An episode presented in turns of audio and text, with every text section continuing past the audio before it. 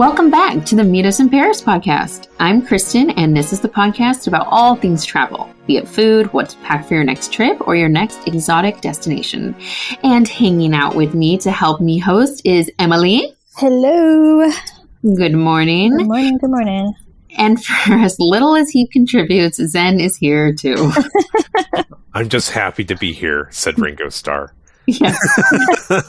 You're in our orbit. yes. Okay. This is your world. I'm just hanging out in it. so, last week we had our first coffee talk segment where we talked about travel hacks, getting passport for babies, and airfare prices, the whole gamut. Yeah. Uh, what we realized afterwards is that we forgot to mention that we're in the middle of Hispanic Heritage Month.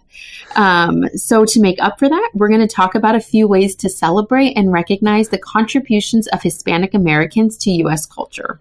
But first, a word from our sponsor. When you look back upon your life and you see all the things you achieved, certainly none of them started with inaction. And when you're planning for your next career journey, find us, the University of California Irvine. We've over 80 convenient online certificates to help you navigate the future, and we're the perfect Sherpa for your next big adventure. Find us at ce www.uci.edu. So, before we begin, we probably should talk about what Hispanic Heritage Month is.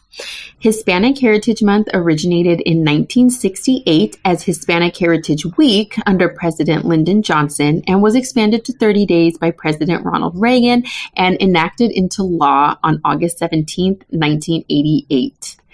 I just have to interrupt myself here and say I didn't know it was a law. I know the law part. Yeah. okay. Okay. So it's a law. Um, Hispanic Heritage Month. It was created to recognize and celebrate the histories, cultures, and contributions of American citizens whose ancestors came from Spain, Mexico, the Caribbean, and Central and South America. So it actually starts on September 15th, and it is significant because this is actually the day that Costa Rica, El Salvador, Guatemala, Honduras, and Nicaragua gained their independence from Spain in 1821. So the vast majority of Central America celebrates their independence on September 15th. And then in addition, Mexico and Chile celebrate their independence days on September 16th and 18th, respectively. And additionally, Columbus Day or Dia de la Raza, which is October 12th, falls within the month. And I don't know how we feel about Columbus. Oh, yeah. anymore, anymore. Right. We maybe should have never felt that way yeah. But uh, he was from Spain. So I guess there's that. he was Hispanic. Yeah. Um, okay. Okay. So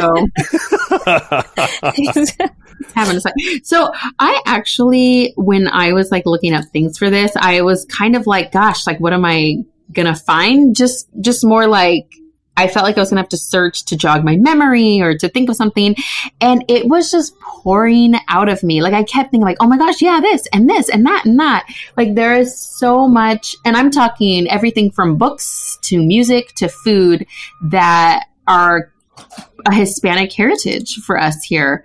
Um, so I was actually pleasantly surprised and really enjoying this little exercise digging into this. But um, I don't know if I should start or someone else has something. Um, because I have more culture here. I have like books and music and uh, TV. So I don't know if you guys have more like food or travel related or. Sure. How you want to jump in? I can jump in. Yeah. Okay. So I, you know, this is actually one of my loves of travel. Is um, I actually learned it from Anthony Bourdain. Is Ooh. that Anthony Bourdain always taught everyone about the culture through their food. Um, mm-hmm. Food plays an integral role. Um, it's very important to eat, but you can learn a lot about cultures by exploring their food. Um, and the reason why is when you learn about their food and you kind of you try to figure out where it came from. It tells you about the culture. It tells you a little bit about the resources that are available. So if they eat a lot of fish, you know they're near water. Um, if they um, you know, like if they eat a lot of cow, there could be lots of grazing land. Mhm. Um, it also talks about um, preser- it talks about preservation techniques. So, like if they don't have refrigeration in Asia, um, in the past they use a lot of um, salt. Ooh. So they'll put like hard boiled eggs in salted water, and it will actually preserve eggs and such like Mhm. that. Um, but also, what also fascinates me is it gives you some cultural secrets of the culture. Um, and the first one I'm going to talk about. Um, so I'm not going to go too in depth about this. I'm just going to give everyone a jumping off point, and you can go learn more about it. But um, my my wife's family is from Chile, so I've experienced this food in person. The food is called pastel de choclo. Mhm. Um, pastel de choclo, um, translated is uh, pastel is pie in Spanish, and de choclo, um, instead of maíz, which is uh, corn, Corn. uh, choclo uh, is a specific type of Peruvian corn, which is somewhere between corn and hominy. So it's like bigger and such, and it's like um, a little bit more hardier. Mhm. Um, and the best way I could describe this is it's like a shepherd's pie. It's essentially a stew, but instead of putting potatoes on the top and baking it, they'll put corn, like almost like a cornbread. And then um, it steams and it makes the cornbread all, you know, kind of hard. And, anyways, it's a wonderful dish. It's just super savory. Um, the filling usually has ground beef, chicken, raisins, black olives, onions, um, and hard um, hard boiled eggs. So it's Chileans' favorite food, um, also considered Peru's national dish. So, two things. Okay, of course, now we learned that it's using Peruvian corn, which is a specific corn to South America. But what's what about the stew part? Is apparently the dish has some origins at the time of colonization, and it's uh, there's something called like a mestizo plate that joins. You take a Spanish stew with a Chilean corn paste, and um, apparently the Spaniards missed their home food, and they work with the indigenous people, the Machupes, and they worked with Machupes cooks, and they made this homogenizations of two different cultures' foods together, um, and now you have pastel de choclo that you don't see anywhere else in the world. Wow. So I thought that was kind of cool. That is very cool. Where can we get this? I know I do not know of any places of in Orange County. They have some in Mhm. Los Angeles. Sure. Yeah. Um the so here's one thing is that they are typically made in a earthenware clay pot, which is about eight to ten inches across, and they're baked. Um, in the United States, because if you're in a restaurant, you know you first of all the, these clay pots kind of like if you it's one of those kind of clay pots if you put food into it like the food's oils soak into the clay pots. Oh. Oh yeah.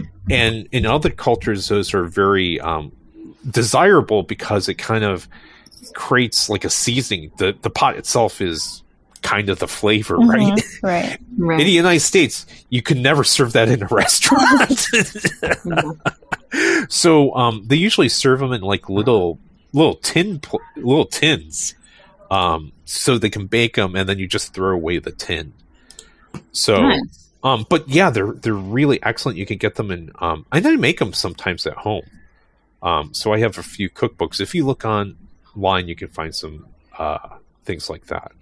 So I have a second one, but I don't want to keep talking. So I, I'm going to pass. Do do we want to kind of circle a little bit, Sure. or do you Sure, want yeah. to go? Yeah, yeah, okay, let's circle. Let's circle. okay, let's circle. I only have one more anyway. So Okay.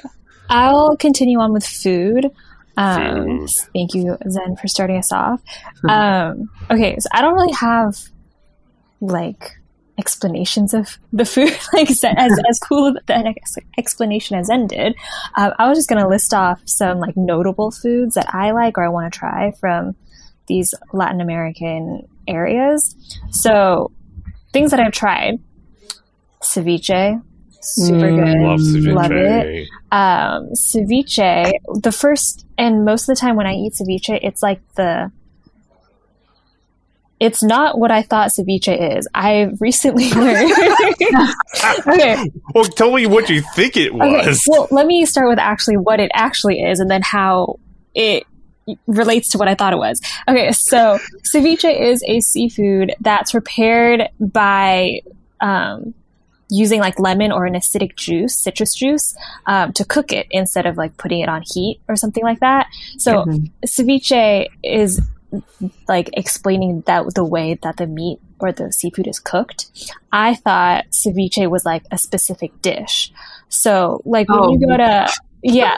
Oh, okay. It's almost like a seafood salsa. Yeah, it's like a seafood don't- salsa or like a seafood pasta salad salsa. Something. Yeah, yeah. I keep on going to restaurants for the soup de jour, and they keep on changing it on me.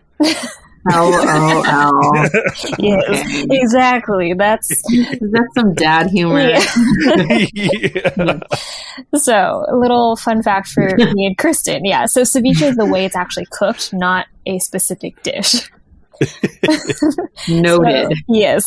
So, that's something I really like, very much enjoy. Um, other things, um, pozole, the Mexican Oh, yes. soup, which is so good. Uh, my f- friend's mom makes it so well, like every fall, actually all the time. That's like, it's just such like a good like soul food home dish.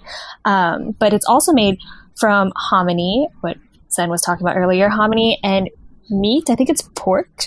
Um, that it's Really? made with. Whoa. Is it not pork? Usually, the ones I've had it's always been fish. Oh, okay. I've never had a fish one then. Really? Um, I guess you can make it with whatever you want. That's the beauty of soup and cooking. oh wait, wait! I thought you were still talking about ceviche. oh no, no, no, pozole. We're moving Oh, on pozole. to pozole. I'm sorry. I'm sorry. I'm sorry. I, I, I missed the. No, I love pozole too. No, that is pork. That is Okay. pork. Great. Okay. So pozole is a soup, um, traditional soup stew made with hominy and meat, and then a ton of different yummy vegetables um, mixed in. You can garnish it. I mean, I think there's a specific way you're supposed to garnish it, but there's always just like it's like a buffet. You just like put in whatever you want to put in with like onions or garlic and avocado, and it's just delicious. Um, so that's another thing I like. And then something that my aunt really likes, not, I mean, it's good for me, but my aunt specifically, when she goes to Florida, she always asks for conch fritters, oh, which is like so a Caribbean good. specialty, I Yeah. think. Yeah. I those. So exactly, and so since Florida is like right next to kind of the Caribbean, like that's why uh, domestically she, that's what she'll always ask for hon- Sure. conch fritters, um, which is funny because if you don't know what conch fritters are, I didn't. Um, when you read it, when you read it, it looks like conch fritters, and so that's what I ordered at the restaurant. Oh no. Uh, but they're very sweet and they will correct you very nicely. um, but it, it's it's made of conch meat, which is a shell fish, right? Um, and then it's battered and it's fried, and then you dip it in some sauce. If I you've guess. ever had clam strips, it's very similar to like a clam There strip you go. from the East Coast. Yeah. So All right. so delicious. Yes. Um, You know, while we're just on the subject of food, like I I must have been in like high school when I learned that churros were Mexican and not just a Disneyland like treat. Like you grow up like a going to Costco. They're A not really dessert. Mexican. they're Spanish. Okay, sorry, Spanish, but Yeah. my my point just you grow up going to Disneyland and like a churro was like a fundamental part of your Disneyland Mhm. experience and I just thought it was a fun Disneyland thing and then learning that it was like this Hispanic dish was just like and then you can now you can get them at like Taco Bell or whatever but I'm just like what a way to like make a mark on society I mean I guess you could say Disneyland maybe appropriated them but like they are like a mainstay of California culture now like because of that yeah. um, but maybe other people will learn earlier than me now from my life lesson. But, anyways, so the first thing I thought of when I was um, thinking about things was I was trying to reflect on like some of my time in um, like his like Latin America, and um, I remember when I was flying to Mexico City. Well, I knew going to Mexico City that Frida Kahlo was from there, and her Right. um, her house, the Casa Azul, was there. Um, and I remember thinking, "Gosh, I wish I could watch that Frida movie now because I feel like I don't know anything about her." Um, and it was on the plane, so I guess everyone on that plane was probably like, "We want to watch Frida." um, I was really excited, and um, that movie, I mean, that was kind of Salma Hayek's breakout, um, but it is such a good introduction to Frida, who was such a character. Um, and people, I mean, like, I didn't know anything about. We know she's like the artist, and we know she did her her self portrait, and um, I know a lot of people. It's kind of popular to like be her for like Halloween and things, which are kind of cool. But she was when she was younger, she was in a bus accident Yep. and had um severe like pain for the rest of her life. Right. And yeah, she had a really hard Screwed up her time with it. spine or something like that, right? Yeah. How and old was she when the accident happened? I think she was in like high school or Yeah. something. Oh, so like really young. Okay. 18 ye- or Or, something. like okay, that, yeah. So she was really young, and um, she she went to Paris for um, her art to like exhibit, and I know she did. Her husband was doing art in New York, and I think they ended up tearing it down um, because of their like fascist sympathies or something. Like they had, was it Trotsky live with them? Huh. I'm I don't getting this all wrong. I'm going to embarrass myself, but they had like someone like that, like come stay with them in Mexico City. And she hated the United States. And it made me kind of love her more. Like, because I feel like so many people just revere it. And she was so in love with her own culture and her own home that she wasn't like blinded by like the, the, you know, the industrial American experience and like just the riches and like I don't know. I feel like the greed that a lot of it was at that time.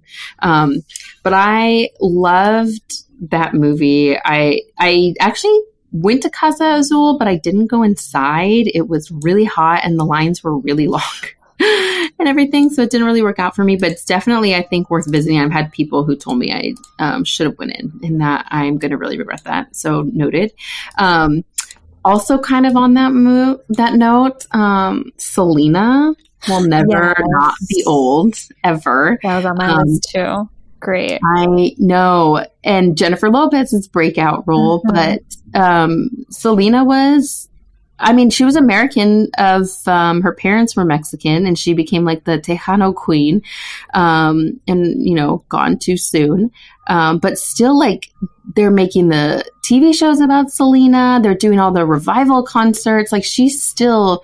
She was killed in '97.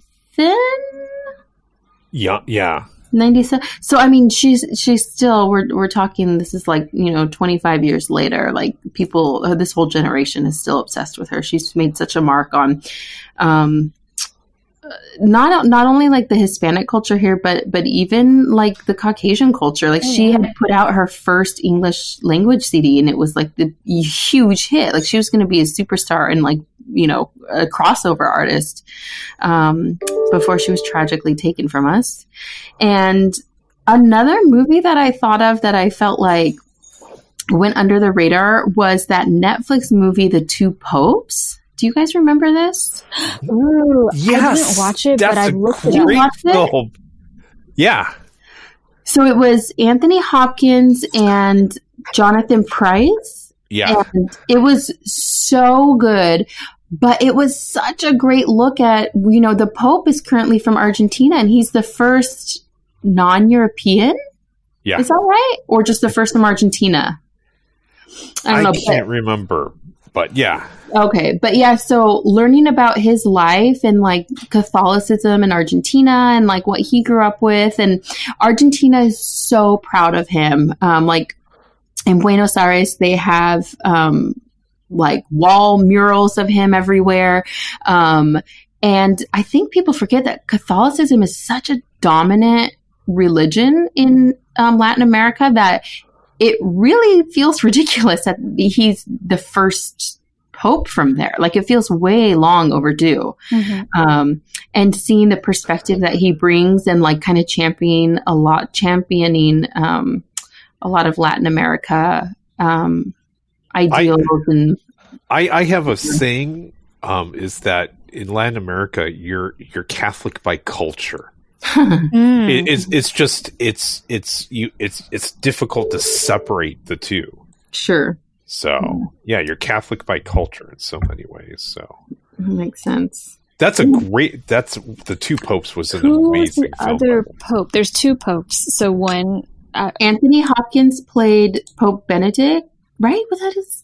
The, the last pope and then jonathan pryce um, you probably know him. He was in pirates of the caribbean as elizabeth swann's dad and he was in um, game of thrones as the high sparrow. He so is it guy in james bond film. Oh. okay. Oh okay okay. So is it is the movie just like one incoming pope talking to the outgoing pope? Yep. no. Okay. oh no. No. What? it's oh. their conversation before he leaves. But it's still like incoming and outgoing that's why there's two, right?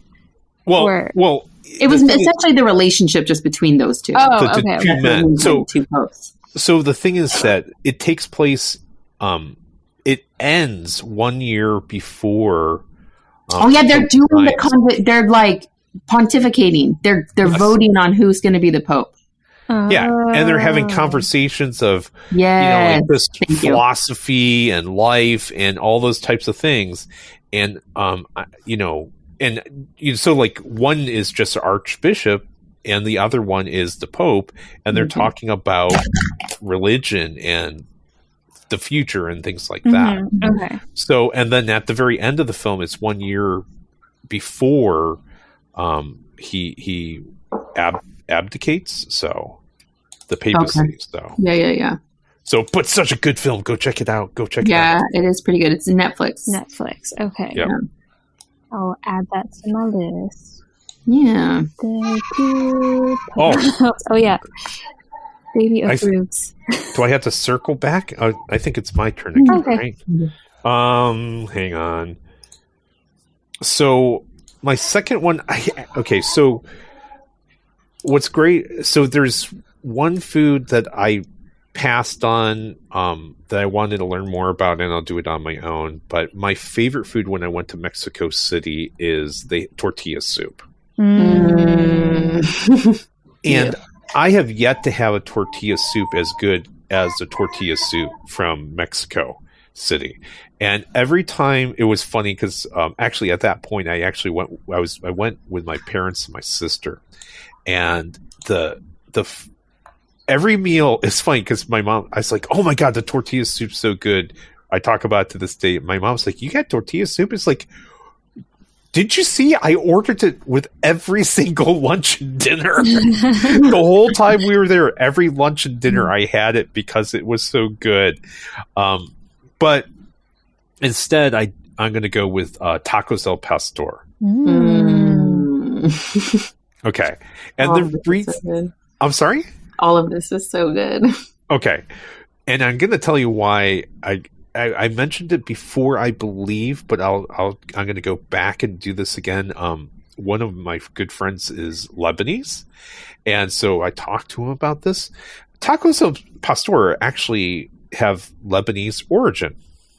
Hmm. Okay, they're popular in Mexico, um, and they're and they came to the United States and they're incredibly popular in the United States as well.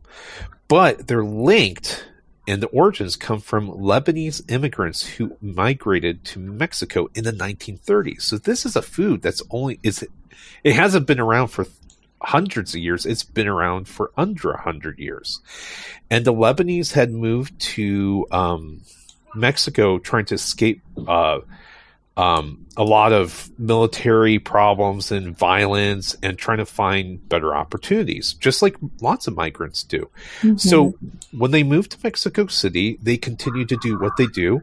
They brought their trades with them and they continued to sell um, essentially, uh,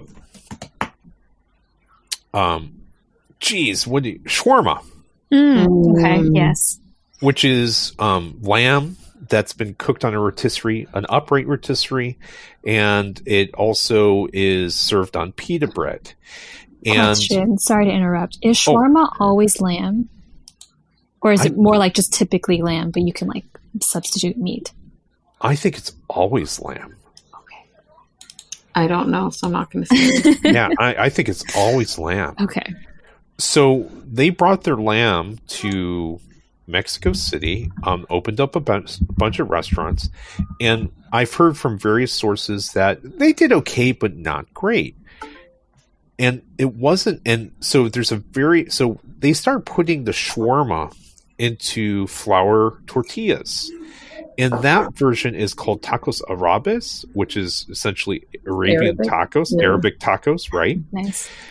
and then they kept on modifying it a little bit and so mexicans uh, first of all lamb is very expensive and mexicans like pork. So they moved the recipe from lamb to pork and then started putting it on taco uh, flour tortillas or corn tortillas and that's what tacos al pastor is from. And then with of course pineapple and stuff like that. So it's very interesting to see that a food that was that everyone assumes is a completely Mexican food is actually um, two cultures coming together and then making a new food which is Mexican. yeah, That is really cool. that is so super interesting. yeah, who knew, right? Thank you for that. You did. well, it, it's just because I forgot where I learned this from, and then you know, uh, Giorgio. I talked to Giorgio about it, our friend, and Mhm. he he was he's like, oh yeah, you know, and and like I just you know, Lebanon just fascinates me. They drink actually. There's another story. This isn't good for Hispanic month, but you know, learning about coffee and their culture, but just how influential they have been around the world. So, okay. Very cool. Okay. Um, okay, okay. So I'm going to bring us back to shows and movies. Um, so I've mentioned this before, I think. Oh, yeah, I definitely mentioned this last week when we were talking about fall foods. Um, Coco, Yeah. Pixar, Pixar, Disney Pixar movie Coco. Um, if you haven't seen it already, go watch it. It is such a great movie. Um, I actually I didn't watch it in theaters. I watched it the first time I watched it. I think was when it hit Netflix before Disney Plus. I think um, when it hit Netflix, and I watched it in my room by myself, just thinking it was like just a cute movie, not anticipating how emotional I would be at the end. and so I was just crying, like a happy, happy, sad crying at the end of the movie. But Coco is amazing. It's about this young boy, uh, Miguel from Mexico, or who lives in Mexico, and he goes on this quest to find out uh, more about his family's um, history. He learns about his family history with music and like who his real ancestors are, I guess. Um, and he uncovers some secrets. He actually ends up. Most of the movie is taking place in the what would- what would they call it? Like the underworld, the the other Good. the dead The, dead the side? world of the dead. the world of the dead. Um, a lot of it is spent on the other side of the, the non-living side of the world, I guess. Um, but it's a great journey. Like there's lots of great music. Um, you learn a lot about the Mexican culture, just Latin American culture, uh, Mexican traditions, and just great family movie. Um, so really great introduction to just general Mexican or Latin American traditions and holidays, especially because it celebrates Dia de los Muertos. Um, so it's a great movie. And then a movie that I haven't seen yet, but I want to, is Roma. Yeah. I I, think want to see was, this too. Was it was it? best picture or something. was okay. I I don't know if it was nominated or Or won or best international. something, something Yeah. like that. Um, which again, I feel like this episode is about me explaining things that I thought were true, but is actually not true. That's good. We're learning. yeah. We're learning. So Roma, I thought it was a movie about Rome. It is not. um, it is a movie that was directed by Alfonso Cuaron. Um, he is a Mexican film director, and it's a, if I'm correct, it's it's a story about his personal life, or based on his personal, Personal life. nanny, right? Yeah, his. It's a very personal film that I believe tells the story of his childhood, um, of his childhood nanny in Mexico City during the 1970s. So I haven't seen it yet. I think it's on Netflix. If not, I'm sure you could rent it somewhere. Um, but it's just supposed to, I mean, it's nominated or won Best Picture, Best International, so and so. So it's got to be good. Um, and Alfonso Cuaron is a Mexican film director. He also, fun fact, directed um, Harry Potter, The Prisoner of Azkaban, the third Ah. movie, which is my favorite movie of the series.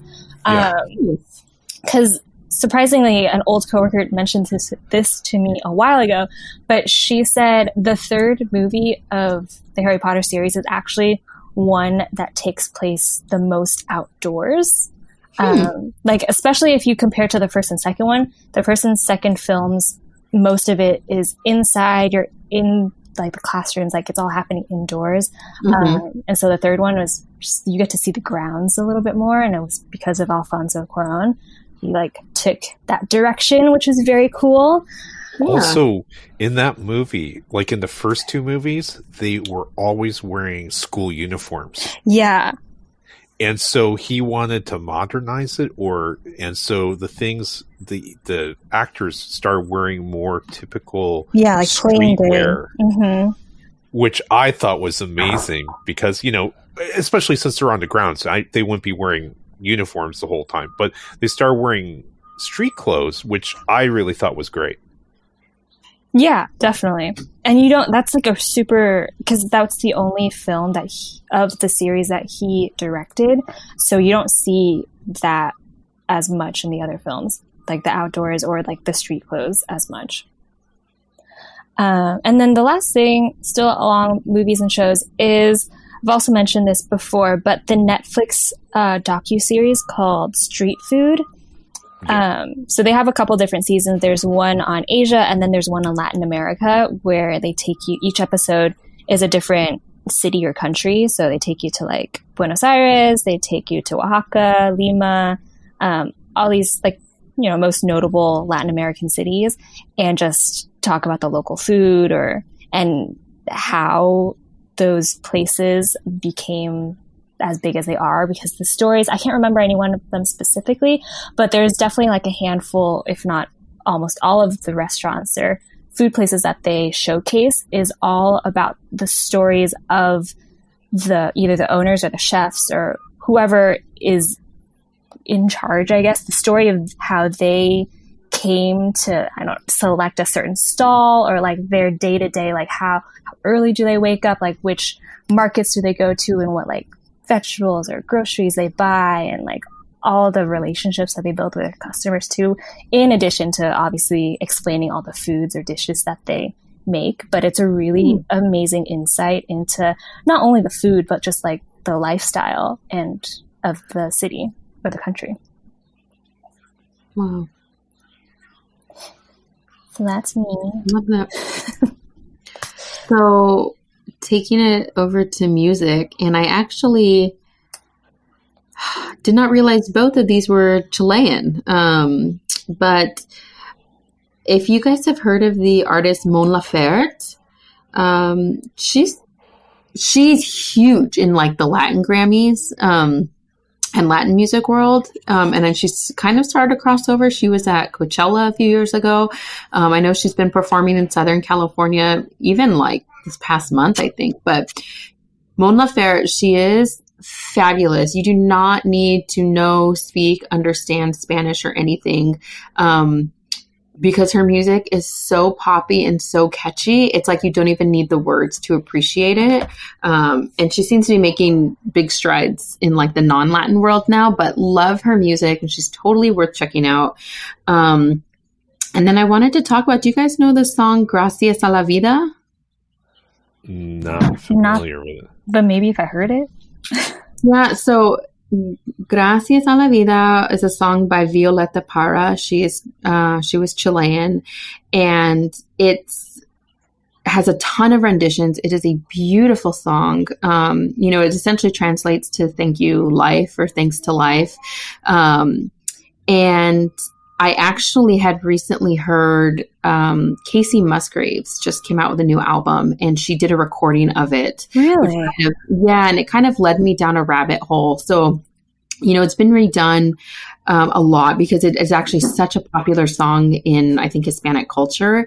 And I was even asking a friend of mine, um, and she she grew up like taking Spanish classes. She studied abroad in Argentina and Spain. She married a Spaniard. Like she's like deep in like this culture. and um, she was saying like in all of her Spanish classes, they had to memorize that song. Um, huh. Like it, it, yeah, it's like a big deal. So it's a beautiful song. It has a long legacy, um, especially in Hispanic Hispanic culture. And um, Violeta Parra, who recorded it, not only is she Chilean, but her birthday, October 4th, um, was actually made like Music Day, Chilean Musicians Day in hmm. Chile after her. Um, and it looks like there's also a a biopic movie about her that was released in 2011 um, by Andres Wood. So I, I, do think it's probably in Spanish, but um, could be worth checking out to, to read more about her life. She was born in 1917 and died in 1967. So this is a very, it was a very like kind of folksy traditional type of song. I'm assuming it was probably around the 40s or so when she recorded it.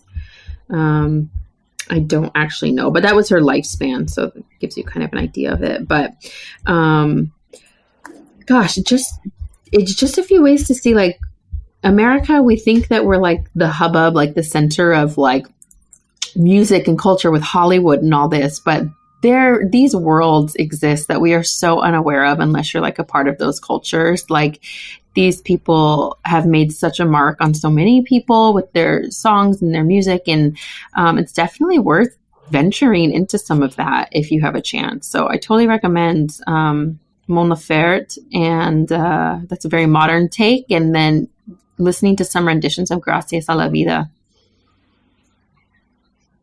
Cool. Yeah. so, anyone else? Uh, I have an honorable mention. Yes. Uh, only because I haven't watched it yet, so I don't have much to say. But um, West Side Story. Hmm. And yeah. Rita Moreno, uh, she is this great. I've, I've heard of her name. I've never, I don't recall if I've ever really seen her in anything, but she is known for playing, playing Anita in West Side Story. And that is a Broadway show that is actually being turned into a Steven Spielberg film. Ooh. which is to be released this December. So I'm excited to watch the movie because I haven't seen. I mean, I, I hope it's the movies is as good as the Broadway show. I don't know, but and Rita Moreno is one of the few EGOTs. The few people with an EGOT. Do you guys? I know? did not know that. I'm really? not sure what that means. It's an Emmy, Grammy, Oscar, and Tony. I oh, yeah, okay. I when you know that when you win all three or all 4 mm-hmm. you they're EGOTs, and it's obviously extremely hard to right. do, and you need to be very talented to do that. But Rita Moreno was someone who has all those. That is all. Same with Mel Brooks. apparently, I had to look it up. with what? I didn't hear. I had to look it up. Mel Brooks has one too. There's only eh, like only under twenty. Yeah, yeah. Under John Legend, or is he one away from that still? I think apparently one away. I don't know. I forget. Okay. So I'm making things up now. Ugh. Zen, do you have anything else? I am out. Okay, then I'm going to mention one other thing. And I actually mentioned this on our Colombia podcast, but the book 100 Years of Solitude by um, Gabriel Garcia Marquez. He also wrote Love in the Time of Cholera. 100 Years of Solitude is one of my top five favorite books of all time. It's beautiful. It's done in um, what they call magical realism. So it reads very much like almost like a fairy tale. And um, it's this beautiful long story about this um, family. And they live in not a mythical town, but it's like, you know, a fictional town. And um, it's kind of like the story of their family founding this town and the town's kind of rise and fall. And um, I, I just read it on my own time, actually, not too long ago, but um, in reading more about it and like a lot of the, um, not like the criticism, but like, I don't know, diving into it, um, it was really um, kind of a metaphor for Latin America itself. And they were talking about how so many, especially from the New World, you know, from like South and Central America, um, they understand themselves through stories and they would write stories and have storytelling to help them understand their own culture and what they went through. And um, reading 100 Years of Solitude, you see how it is kind of this metaphor for Latin America itself and its its like founding and its rise and its fall and the ways that it's been exploited um, and taken over. And it's a really beautiful book. Um, the author is Colombian, and you you totally sense all of that when you're reading this. You really see those. Um, that culture in it. So I highly recommend that. Super amazing book. And um, also, I, I don't know how popular this book really is. It was really popular in my high school because we had to read it and apparently, the author was um, kind of local, and it's the true story of his Mexican American parents immigrating from Mexico to Southern California and and like the Orange County area. And they really talk about it. And it's called Rain of Gold um, by Victor Villasenor, and it, it's really good. It's it's a story of Mexican American immigrants and coming to United States, and um, they mention a lot of local places in like Orange County and Inland Empire, which is really neat. And one thing that always stood out to me in that book that I'll never forget is when his grandfather like comes over, he needs work, and so he ends up going to work on the railroads. You know, this is like the 20s or something like that. And there was so much anti Hispanic sentiment that he would tell people he was actually Chinese. And to think that this was a world where people had no idea what some of these other people looked like. And you could just say, Oh, I'm, I'm Chinese. And they'd be like, Oh, I guess that's like what a Chinese person looks like. like. What a different time. Like, I just remember always being blown away by that. Um, but his grandfather would say that so as not to be like discriminated against wow. because he was Mexican. Yeah. But I mean, I, I, I can't imagine being Chinese would be that much better in like 20s America, but um, must have done something. But those those are two two books that also are really good if you're interested in like a Latin America take. That's awesome. Yeah.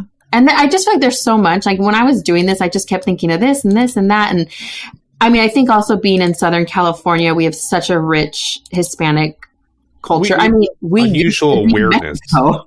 what? Yeah, we have an unusual awareness.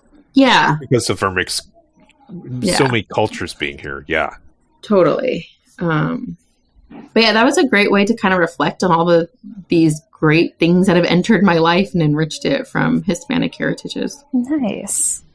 And I feel like we hadn't even scratched the surface because you know there are so many. I, we should have counted how many like countries there are, but there are so many cultures that comprise all of this. Mm-hmm.